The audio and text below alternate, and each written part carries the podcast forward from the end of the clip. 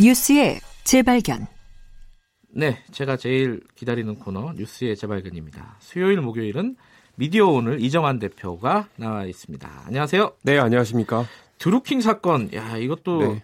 뭐 결론이 아직은 안 났지만 검, 검사의 구형이 있었어요? 네, 어제 징역 7년을 구형했는데요. 왜 이렇게 많아요? 어, 이게 어 사실 구형이란 단어가 일본식 조어인데요. 예. 영어로는 그냥 에스크나 디맨드라고 하죠. 그래서 예. 검사가 어느 정도 형량을 내려달라고 판사에게 요청하는 겁니다. 그래서 음. 이제 어, 이 검사의 의견일 뿐 법원의 판단은 또 별개라고 생각하시면 되고요. 네.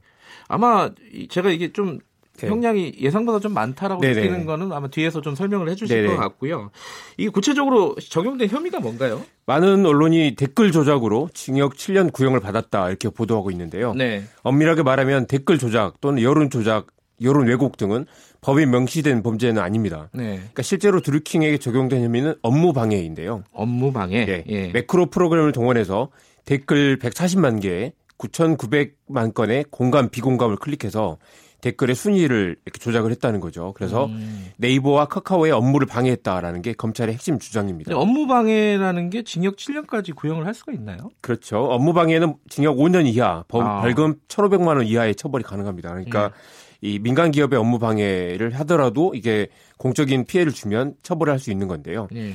이 검찰은 드루킹이 고 노, 노회찬 의원 불법 정치 자금을 제공한 혐의에 징역 1년 6개월 그리고 김경수 경남도지사 보좌관에게 뇌물을 공여한 혐의로 징역 10개월을 더해서 아. 징역 7년 구형한다고 밝혔는데요. 다른 게 더해진 거고요. 네, 그러니까 업무방해 혐의에 4년 7개월이라는 계산이 됩니다. 음. 실제로는 구형은 이 검찰 의견을 제안하는 것일 뿐 실제 선고에서 깎일 걸 감안해서 높여 부르는 경우가 많죠.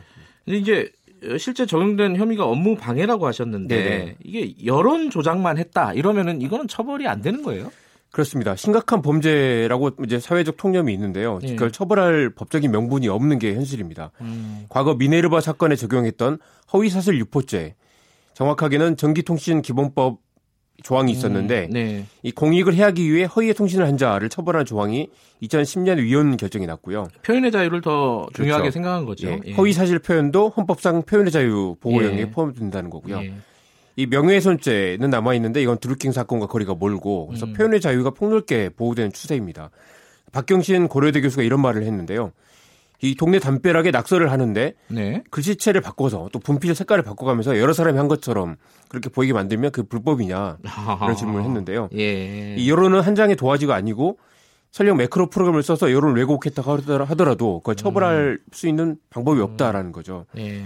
이번에 드루킹이 업무 방해로 이제 최종 선고를 받아서 처벌을 받는다면 여론 조작을 처벌할 수는 없지만 이 네이버의 업무를 방해했기 때문에 처벌할 수 있다라는 새로운 음. 판례가 될 것으로 보입니다. 아, 법원이 어떻게 판결할지가 좀 궁금한데. 네. 근데 그 뒤에 네이버 같은 포털이요. 네. 이런 여론 조작을 할 수 없게끔 대책이 좀 마련이 완벽히 된 건가요? 어떻습니까 지금 그렇죠. 상황이? 이 네, 댓글 조작이 여론을 왜곡한다는 건 일단 분명합니다. 왜곡 네. 뭐 그런 시도가 있는 거니까요. 예.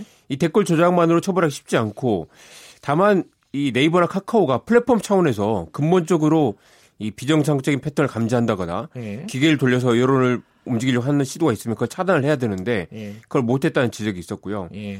이 네이버가 댓글 대책을 내놓긴 했지만 이걸 호감순이나 순공감순 등 배열을 바꾸는 것으로 근본 대책이 안 된다는 지적도 많이 있습니다. 음, 아직 여, 네, 론 조작의 그렇죠. 여지가 있군요. 네, 그죠? 근본적으로 인위적인 여론 조작 시도를 차단하는 시스템을 만들어야 되고 네. 실제로 만들 수도 있는데 제대로 대응을 안 했다라는 게 계속 비판이 나오고 있습니다. 그래요. 그 기술적인 부분은 좀 궁금한데 그건 나중에 네. 한번 자세히 네. 좀 다뤄보도록 하고요. 근데 이 사건을 드루킹 댓글 조작 사건을 네. 예전에 이제 국정원 댓글 조작 사건, 네 네. 요거가 이제 1대1로 비교하는 기사들도 꽤 있어요. 네 네. 이게 두 개가 뭐가 갖고 뭐가 다릅니까? 성격이 많이 다르기도 하죠. 예. 국가 권력이 여론조사에 나선 것 그리고 한 개인이 뭐 여러 명의 개인이긴 하지만요. 개인이 예. 여론조사에 나선 것은 일단 차원이 다른 문제인 것이고요. 예. 박근혜 정부에서 원세훈 당시 국정원장이 선거를 앞두고 심리전담 부서를 운영을 했죠. 네. 그래서 정권의 우호적인 댓글을 달도록 어, 공무원이 권력을 이용해서 지시를 한 것이고요. 예. 드루킹은 오히려 민간인이 정부의 비판적인 댓글을 달다가 적발된 사건입니다.